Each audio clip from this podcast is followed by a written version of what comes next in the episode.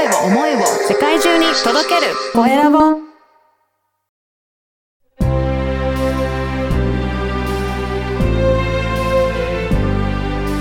経営者の志。こんにちは、コエラボの岡田です。今回は構造アナリストの鈴木隆さんにお話を伺いたいと思います。鈴木さん、よろしくお願いします。よろしくお願いいたします。まずは自己紹介からお願いいたします。上コーポレーション代表を務めております鈴木と申します。よろしくお願いいたします。お願いします。この構造アナリストというのはどんなことをされていらっしゃる、えー、お仕事なんでしょうか。そうですね。えっ、ー、と私がもともとえっ、ー、とスマートフォンの設計開発技術者でありますので、はい、まあ、そういった、えー、と開発プロダクトの構造をご支援する、アドバイスするといったところになります。あ、そうなんですね。これ得意な分野っていうと、どんなことをそのスマートフォンの中でも得意とされていらっしゃるんでしょうかね。そうですね。あの、正直私は、あの、まあ、これはジーアイエフなんですけども、うん、スマートフォン一、時間さえあれば一人で全部設計できると思ってます。へえ、そうなんですね。はい。筐体もそうですし、はい、中身もそうですし、うん、はい、あの、できると思ってます。あ、じゃあそれぐらい、もうそういった、えー、装置、えー、ちっちゃな装置とかでも、いろいろ構造とかも作っていって、設計できていくという、そういった技術力を持っていらっしゃるということなんですね。そうですね。我々が、もう本当自分で設計して、図面も書いて、さんじかん次元の キャド データを、はい、さらにメーカーさんに作ってもらうんですけども、そこの現場に行って、はい、じゃあ実際できたものがどうかっていうのを当時からやっておりましたので、はい、あのその仕事の仕方っていうのは今もあの、はい、すごく大事だなと思っているので、あのそのまま続けさせてもらってます、うん。なるほど。こういった携帯電話とかスマートフォンとかかなりちっちゃな、それでその中にはすごくいろんな技術が詰まったものなんですけど、こういったものを作るときの難しさってどういったところがあるんでしょうかね。えっと、まさしく、あの、うん、携帯電話、スマートフォンっていうのは、うん、あの我々言う軽薄短小をで、えー、実現しなきゃいけないっていう取り合いになっていくんですね。うん、そのバランスの取り方、まあ キューシーディー もそうですね。このバランスの取り方をどこで、えー、最大限活かした落ち着かせ方をするかっていうのが、あの一番の大事な部分だと思ってます。ああ、だからいろいろ、もちろん機能をよく詰め込もうと思ったら詰め込めるけど、大きさがすごく大きくなって、これって持ち運べるようなものになるのとかになるし、ね、いろいろな構造を考えていったら、どこでバランスを落ち着かせるかっていう、そこが、まあ、あの、ポイントになってくるっていうところですかね。そうですね。あの、自分のマインドで言うならば、あの、妥協しないっていう。妥協しない。はい。はい。だと思います。おー、なるほど。今はそういった技術を生かしてどんなことをされていらっしゃるんでしょうかね。そうですね。あのー、まあ、スマートフォン開発できるというお話させていただいたんですけども、その技術を生かしてですね、あの、今で言えばアイシーティー、もしくは アイオーティー という言い方すると思うんですけども、そちらの開発、はい、もしくはもうそういう無線技術関係なしにですね、うん、いろんな、あの、プロダクトのお仕事っていった形で携わらせていただいてます。はい、お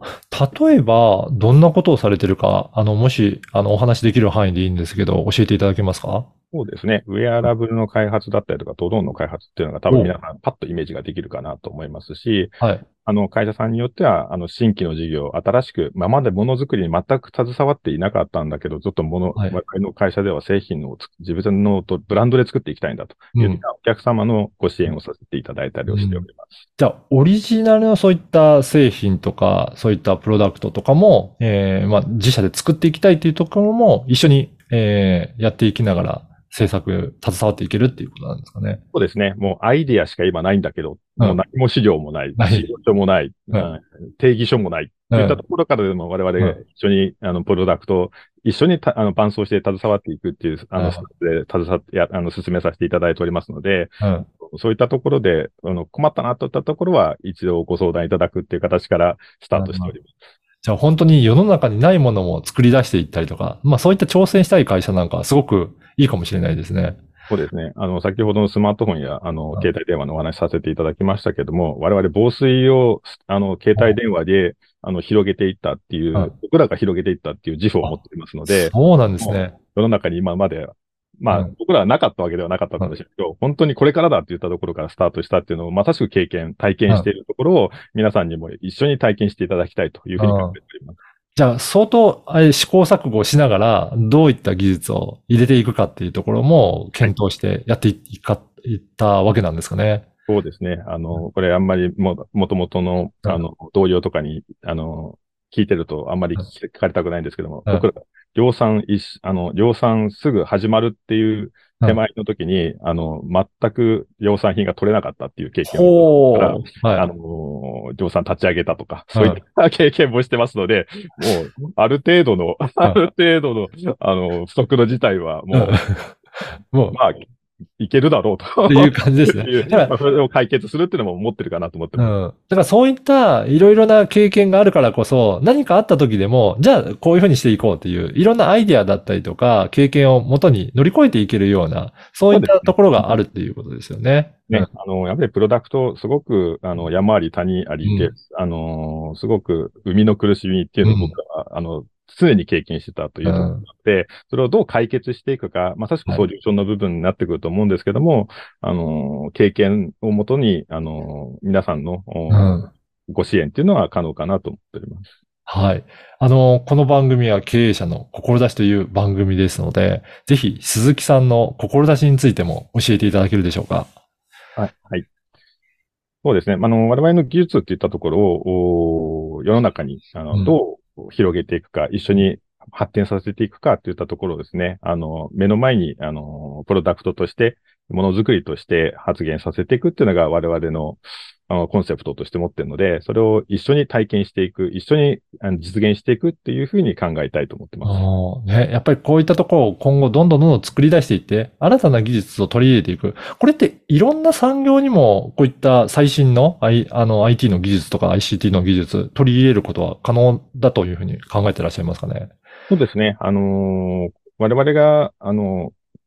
育んできたというか、築き上げてきた技術っていうのは、うん、我々がその工業分野、プロ、あの、プロダクト、エレクトロニクスの分野が、まあ最優先で、例えばスマートフォンっていうのが今、ダーッと、はい、広がったんですけど、この技術をみんな今度活かしていく、使っていくっていう形になってると思うんですね。うん、そうすると、やはり、あの、これ、まだまだこれから、もしくは全然関係なかったっていった、うん、あの、業界にもですね、あの、どんどん活用していただくっていうのがやっぱり重要なのかなと思ってます。うん、これからは、例えばどういった業界に、と一緒にやっていきたいというような思いとかありますかね？そうですね。えー、我々新規事業として今、うんえー、確立、策立ですが、今進めているのが、えっと、環境問題に対して、例えば、脱プラスチック、えーうん、ゼロカーボン。うんまあカーボンニュートラルでもいいですね。はい。分野と、あとは一次産業。特に今、我々が少し進めているのが農業のお話ですね。まあ、こういったところを、まあ、さらに融合する。もしくは融合させるために我々の技術をどう活かしていくかっていった事業を、うん、えっと、展開し始めております。うん、そうですね。なんか農業とかだと、なかなか、あの、今までのやり方だと本当に、あの、人でやってたっていうイメージもあると思うんですが、そこに、そういった、あの、テクノロジーが入っていくと、全全く違うやり方でできる可能性があるっていうことですかね。そうですね。あの、で、我々の、あの、まあ、しょ、まあ、精進化っていう言い方だったりとか、うん、まあ、自動化っていうお話があると思うので、うん、まあ、我々の技術どういうふうに活かしていくかだったりとかが、うん、あの、どういうふうにやっていくかとか、我々がどう提案できるかっていったところが、はい、ものすごくいろんな内容が、あの、はい、込められるんじゃないかなというふうに思ってます。はいじゃあ、あの、鈴木さんも、この農業の分野を勉強しながら取り組んでるっていうような形なんですかね。そうですね。まあ、まさしく我々も、うん、あの、勉強させていただく。全く、全く僕らは、そういう農業とかに、これ今まで携わっていなかったので、うん、我々も勉強させていただく。はいで、あの、皆さん、まあ、生産者さんですけども、うん、にも勉強していただきながら、あの、一緒に、あの、伴走して、あの、よりよく、進めていくっていうことを目標として、うんうん、そうですよね。そうするとね、今の農業のものもそうですし、そのゼロカーボン、そういった環境問題のことに対しても、いろいろな解決策が何かあるかもしれないということで、それをもう一緒に伴走しながら、えー、作り上げていくっていう、そういった感じでしょうかね。そうですね。あの、今、あの、じゃあ農業を自動化しましょうだったりとか、精進化しましょうっていうのをただやるのではなくて、はい、さらに一段上げた形、つまりは環境問題、もしくは エスディージーズ という言葉が世の中に出ててきておりますので、それを意識して、もしくは取り込みながら、自分たちの生活を良くしていくっていったところが、やっぱり一つ、これからのテーマなのかなと思ってます。うん。じゃあ、最後に、ぜひね、そういった農家の方、あとはこういった技術を、えー、求めていらっしゃる方、いらっしゃると思うんですが、こういった方にぜひメッセージをいただけたらと思いますが。そうですね。あの、なかなか難しい社会だというふうに言われている今、うんの今の世の中ですけども、新しいことにチャレンジしていかなければ、次のステップにっていうのはなかなかいけないので、うん、あの次のステップに行くために一緒に勉強しながら、うん、一緒にチャレンジしながら、あの開発だったりとか、えー、サービスだったりとか、あのそういった形でして進めていく、一緒に進めていくっていったところを、はい、考えたいと思っております。ありがとうございます。ぜひね、今日のお話を聞いて、鈴木さんのにもっと相談してみたいなという方もいらっしゃると思いますので、えー、このポッドキャストの説明欄に X の、えー、ユーアールエル と、えー、あとは、えー、ホームページの ユーアールエル も掲載させていただきますので、ぜひそこからチェックしてお問い合わせいただけたらなと思います。はい。本日は構造アナリストの鈴木隆さんにお話を伺いました。鈴木さん、どうもありがとうございました。どうもありがとうございました。